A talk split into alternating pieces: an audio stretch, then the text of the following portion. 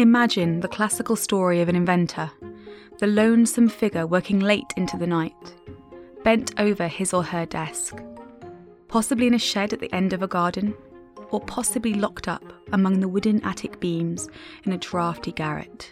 Hair out of place, cold mugs of coffee on the floor, the desk, underneath a bed.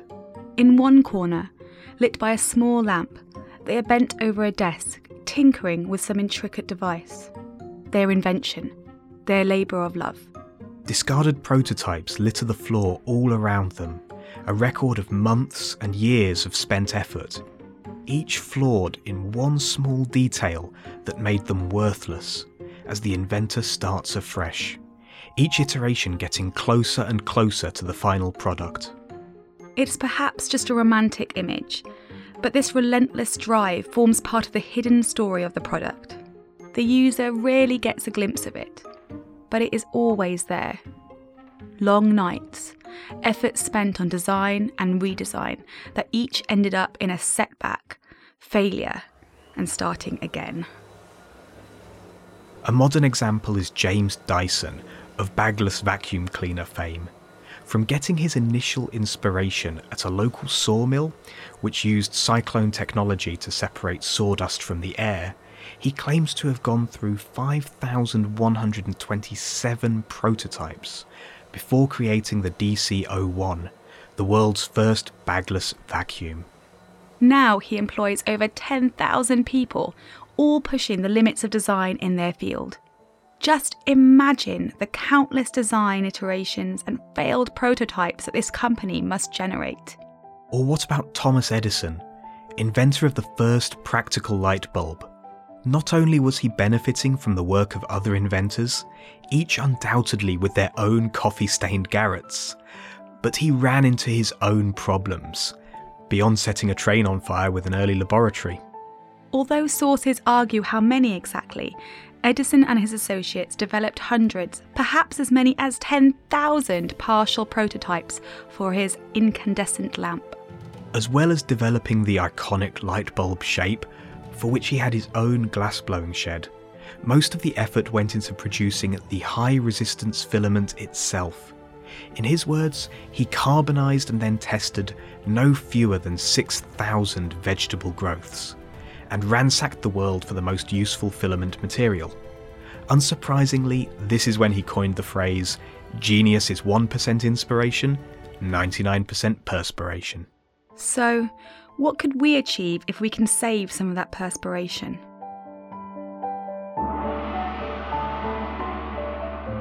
Hello and welcome to Engineering Matters. I'm Alex Conacher. And I'm Rhian Owen. In this episode, we have partnered with the National Composites Centre to look at a new initiative, backed by the government and aimed at the UK's manufacturing sector. In a world of ever more stringent standards and regulations, compliance is increasingly complex. Advance is relentless. Each iteration of a technology is more advanced than the last. A modern family car can be more complex than a satellite, and with this increase in complexity, it becomes more and more difficult to predict where problems in the design will arise. In this episode, we look at a programme that is still in its early days, but which hopes to cut production costs and development times in half, and reduce waste, despite these growing complexities.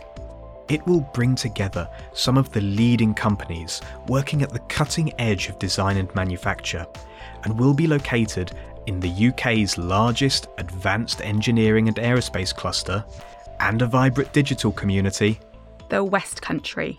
But to make a success of this project, they need help.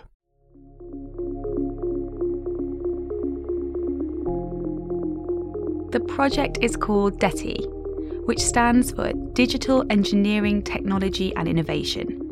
It's a 2-year research and development programme funded by the West of England Combined Authority and delivered by the National Composites Centre, part of the High Value Manufacturing Catapult. The Catapult network is a set of 7 state-of-the-art technology centres, backed by public funding and nestled in industry sectors that the government considers strategic and worthy of support. and in partnership with the Centre for Modelling and Simulation, the Digital Catapult, the University of the West of England, the University of Bristol and the University of Bath. The plan is to bring in industry partners, of which they currently have Airbus, GKN Aerospace, Rolls-Royce, CFMS, Siemens, and together work on test projects to rapidly accelerate the digitalisation of engineering. Companies bring their test projects along and can use the NCC's facilities to suss out what works and what doesn't. The idea is to allow different sectors to share knowledge, and hopefully a digital wave will wash up the supply chain and throughout industry. But what is the digitalisation of engineering? Let's start with engineering itself. Here is Mark Funnell, Head of Digital and Director of DETI at the National Composites Centre. Engineering, for me, covers the life cycle of how we develop products, essentially. Starting at collection of requirements, managing those requirements, going through a concept design phase, into the detail phases, through into manufacturing engineering, the verification of that product and into service. It's that entire life cycle of how that product has been defined, developed, and actually then how it's operating in service. Engineering, then, is the holistic oversight of all these activities. So digitalization of that process really focuses on the data that is generated and how we would actually glean intelligence from the data that is created in these parts of the life cycle.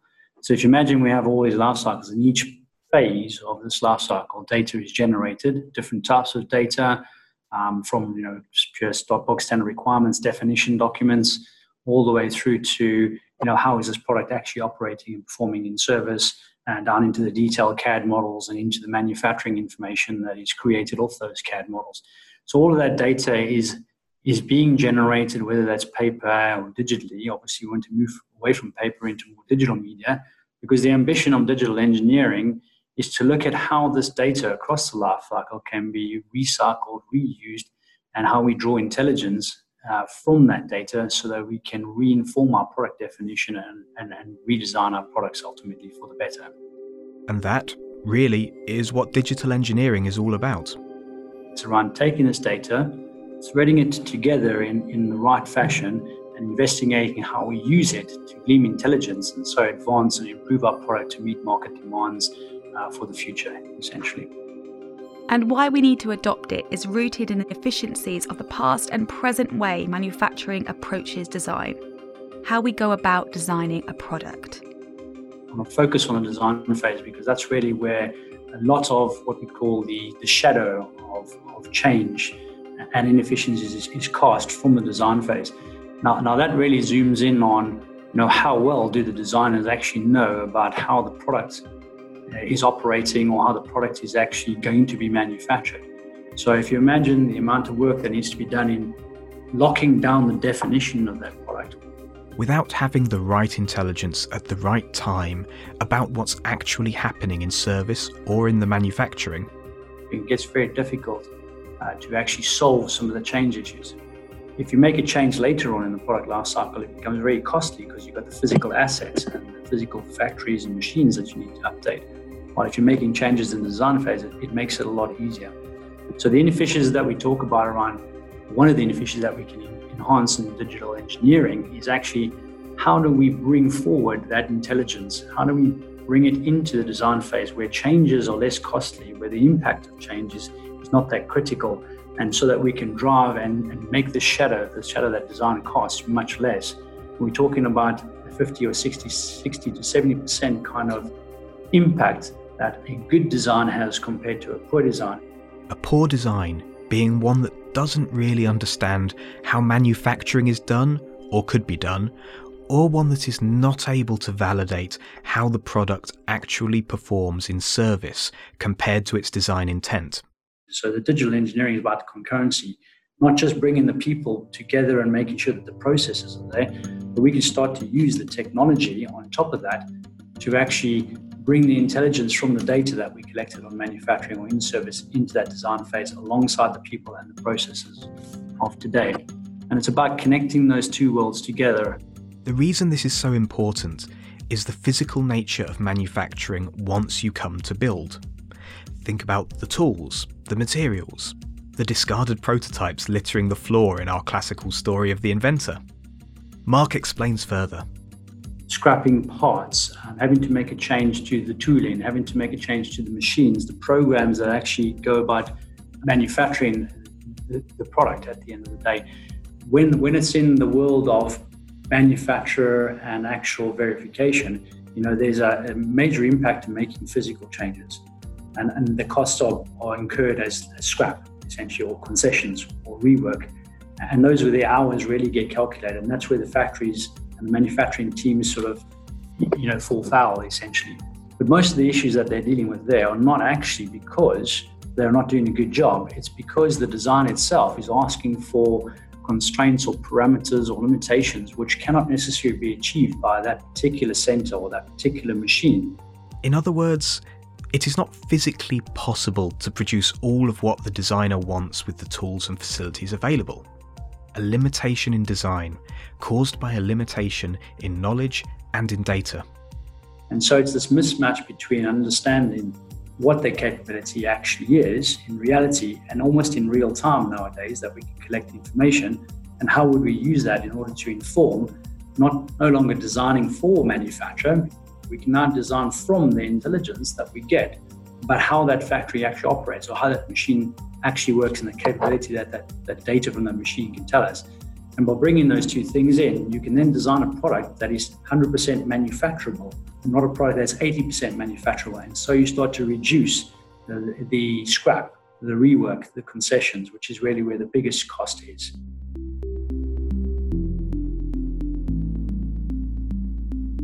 That's digitalisation of engineering, and it is the aim of the DETI project to help manufacturing move to concurrent, digitally enhanced business processes and to upskill their people to capitalise on the use of the digital tools. But manufacturing is practical, so let's take a practical look at the challenges facing the industry. The future societal solutions are becoming fundamentally more complex. Like a modern day saloon car, for example, is one of the most complex products in the market. It's more complex than an Airbus A380, it's more complex than a satellite, you know, in terms of what it has to cope with. It's got over 100 microprocessors and over 100 million lines of code. So very few people understand that how complex actually a modern saloon car is that many people get into every day. This is Bradley York Biggs, CEO and Professor of Practice at the Institute of Digital Engineering. But he has spent 30 years in the automotive sector. According to him, most of that time was spent working on high-performance luxury vehicles at a range of companies. But more recently, trying to pivot the roaring 700-horsepower V12s of, say, an Aston Martin towards a world newly averse to fossil fuels and aiming for net zero. Let me take an example of a Range Rover program. A new Range Rover program is about £1 billion, plus or minus. But roughly 40% of that, so £400 million, is spent on the creation of prototype vehicles and the testing globally of those prototype vehicles in three sequential prototype phases. So we engineer something that we think is going to meet the customer needs and the market needs and the legislative needs. We build it, we spend a lot of money on very expensive prototypes, and then we see how it breaks or how it doesn't meet the customer aspirations or the legislative needs. We try and fix it and we build another set of prototypes. And at every stage, we hope we learn more, find mistakes, refine the product and get closer to what the market needs. But that process, like I said, takes 40% of the overall budget of engineering a new car and probably around 22 months. And again, this is just a generic model. So it consumes a lot of resource, both time and money, and obviously natural resources as we fly these cars around the world. So just one example of how we can accelerate that is how much of the work we do in that physical world could we move into a high fidelity or appropriate fidelity digital world? How much could we simulate and assure ourselves will work? So ultimately, of course, I'm not being naive. We'll probably have to do some level of prototype testing, but it's more to validate the models and simulations that we're doing in the digital world rather than learning how robust our engineering has been. So that's one way. The other way is around engaging customers using immersive technologies such as virtual reality or augmented reality. Can we not bring those customers up? It used to be okay where we could take 5 years to develop a car because the market wouldn't have changed that much in 5 years. When I was an engineer, you could take 5 years to think about what the customer wants and what the market needs, look at your competitive set, and engineer a product you think was going to sell in 5 years. If you did that today, you'd be hugely out in terms of the product you launched onto the market, because the market is shifting and society and customer needs are shifting at a pace that we've never seen before. So you just physically haven't got 5 years to get a product. So we've got to get that life cycle down so that we can be more assured that it's the right product to hit the market. And again, one way of creating that assurance is maybe engaging customers much earlier. Where we've got something maybe in the digital world, we can put a customer in a buck, put a headset on him, and they can interface with the ergonomics that we're planning for that future car. And the OEM or the supplier can get feedback from the customer. That again brings a level of customer attribute assurance much earlier in the process, reducing the likelihood you're going to get it badly wrong.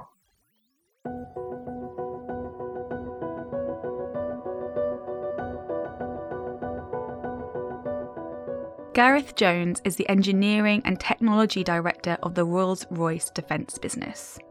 As with Mark and Bradley, for him it is all about cutting out the manual, intensive processes, what he calls the transactional processes. This is the handing back and forth between manufacturing and design. His clients are mostly interested in a lower cost, quicker time to market, without sacrificing the actual product maturity.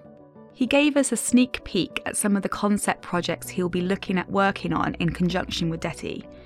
Although at this early stage, he says many of the details still need to be worked out. One of them is very much around the interface between design and manufacture. So, we're increasingly looking to apply additive layer manufacturing processes in our products, otherwise known as 3D printing. And the great thing about its novelty is that it will allow us to design components in different ways than we historically have done, because the way we've historically designed components will have been based on our historic manufacturing processes. So when you bring along a new manufacturing process, additive layer manufacturing, or ALM, is basically 3D printing in metal, then it opens up the design space. It takes away some of the constraints or restrictions that designers will have historically had. And so one of the projects, as I was saying, is really looking at, so how do we make sure that we maximize the benefit by having the best possible connection between what the design engineer wants to achieve and what the manufacturing process can enable, and having that that data connection between the two, so that we design within the process capability, but right up on its edge, as it were, without going over or staying too far back. And the second project relates to the supply chain. The second project is looking more at, and how do you, in this sort of digital age, interact with a supply chain so that they actually can perform, to the highest consistent standard. So that, again, there is a net gain, a net benefit for us and for them as a supplier. But they want to do it in a way that allows them to accelerate the main manufacturer's verification process. And the implications of this stretch further. The ability to share data in a near real time, essentially, between us as a company and the supply chain, means that that the whole process can be accelerated, and that data is everything from manufacturing definition, material specifications, down to the future scheduling of the volumes that we want. You can see how the interconnection between different entities can be significantly improved, and things that historically will have taken time. Originally it might have been transmitted by letter, then later on it might have been transmitted by fax. Then it will have been transmitted by email, and now you can progressively see how actually you get to the point where each other's executive systems are talking to one another, and That transmission is as good as automated, you know, within some particular constraints or bounds that both entities are happy with. With his defence hat on, Gareth has insight into the data security side of the future connected supply chain. But it is outside the scope of this episode. We'll hear more from him in future. Here's Bradley again, who sees digitalisation of manufacturing not just as essential, but an actual race. My personal belief is when we wake up on January the 1st, 2021, we will not just have moved forward by 1 year. We will have actually moved forward by 5 years. I think, you know, we would have got there anyway, but I genuinely think COVID will probably have accelerated our hunger for new societal solutions to many of the challenges we're facing in many sectors, whether it be mobility, whether it be air travel, whether it be energy. And I think the challenge for the UK will be, how do we react faster than any other nation in the world that is going to see the same dynamic? How do we make sure that we get out the blocks fast to develop what society is now hungry for faster than anybody else? And the challenges, as Bradley sees them, begin with... I think the first one is understanding is a big one. You know, I'm blessed with a vantage point where I talk to many companies, but I also see what's happening internationally. And that scares me because I fear I'm still having many conversations where people don't understand what I've just been saying. This is a race. This is the new space race, is creating future mobility solutions for the automotive industry. So I think there's an awakening that needs to take place around, if we don't get out the starting blocks, our OEMs, our supply bases will quickly become not relevant globally, and that's a real worry. So I think it's an understanding of the challenge that we've got to use digital science and technology and deploy it in our manufacturing industries, just like we've seen great success in banking with fintech, in pharma. So it's not unimaginable, this has been done before, but trying to get that recognised within our more, you know, historic, sort of established manufacturing sector, it can be a bit of a challenge. So I think an understanding, and again, coupled with that is also the cultural transformation that some of those companies will need to go on to genuinely deliver what they need to deliver. And the next one is intervention. We talked about this being a cross-sector challenge, and in many cases, it's not anything one company themselves can fix. So therefore, we are suggesting it needs a level of central intervention from government to drive the creation of some of these new capabilities and ensure that we do take a cross-sector approach. And again, coming back to DETI, I think that's one of the challenges that DETI will have, because naturally, each of those sectors likes to develop stuff their own. We understand what automotive is, so we'll just go and fix it ourselves. It's quite hard work working out what other sectors are doing and understanding it. So to help drive and bring down those barriers, we need government intervention. To help drive that change or incentivize that change across the sectors, across the supply base, and again, geographically, across the country. Bradley says that the first step is for government to articulate the importance of manufacturing to the UK, and that more must be done. But initiatives such as DETI are a good start. Here's Mark Funnell from DETI again, with what brought him into this race. We need to be more effective and efficient in the way we bring new products to market, essentially. I'm very keen on net zero, sustainability, and our ability to make sure that, you know, the products of the future for my kids ultimately are not going to detrimentally affect their way of living. And at the moment, I'm very conscious that it takes a very long time, and I've come from an aerospace background. It takes a very long time for us to introduce new product to market. And so the speed and cost by which we do these things need to be rapidly improved, made way better than what it is, more effective than what it is today. And Mark says that for him, he is most excited about getting information from our machines, how we make our machines more intelligent. Both to interface with them and interact with them, whether that be through, you know, tactile internet solutions or through haptics. But once you've got the intelligence of that machine can actually, in theory, talk to you about its capability, whatever that may look and feel. And I'm not talking about verbally talking to you, but the ability for it to communicate in a digital way to you around what it's achieving on a daily basis, and using that information in such a way that it automatically or actively adjusts your thinking when you go into product design. I think that's really exciting. Machine intelligence is most valuable to us in this area when it is used to digest vast amounts of information and present it usefully and as needed. What it does is it allows me as a designer to really not page through a 500-page manual which is given to me, is actually allow the computers and allow the artificial intelligence solutions of these machines to actually tell me when I design something that, no, I can't manufacture that, or by doing that you're causing this problem and you're going to have to try and resolve it this way. It's about starting to engage as a designer with the machines, the factories, the manufacturing, the solutions that you're trying to work with, and being way more agile in the approach by which we utilize this data.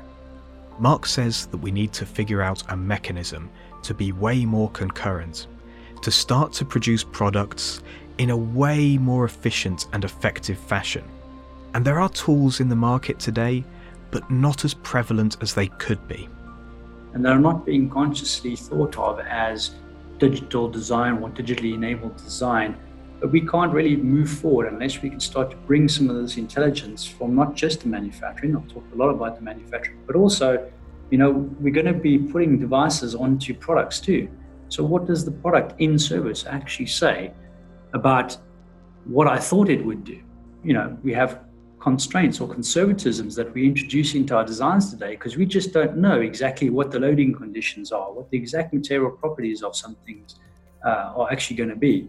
So the ability to bring that information from what's actually happened in reality, as well as the knowledge and intelligence of the machines back into our design, is only going to be benefiting the design solution ultimately. And that's really where engineering should be playing a big part, is re-engineering products that are better, products that perform better, are more effective, more sustainable for future generations. And how do we actually go about making sure this happens? But it all comes back to the data itself.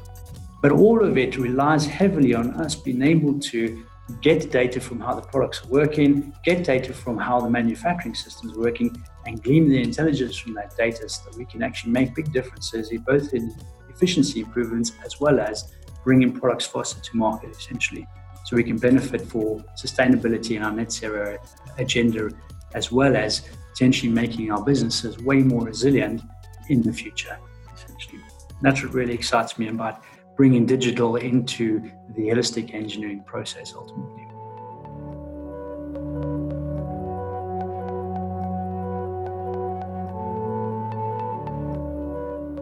Engineering Matters is a production of Reby Media.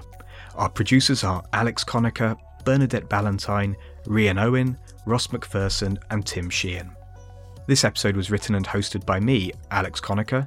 My co-host was Rhian Owen. Sound engineering by Ross McPherson, series supervision by John Young, and our own failed prototype is Rory Harris. Special thanks to the National Composites Centre, Rolls-Royce, and the Institute of Digital Engineering. If your company would like to get involved with DETI, to avail itself of the resources at the NCC, for example the UK's strategic 5G testbed, or just for more information, please go to www.deti.uk or email deti@nccuk.com. Thank you for listening. You can find us on all podcast apps, on our website engineeringmatters.reby.media, or share us on Twitter and LinkedIn.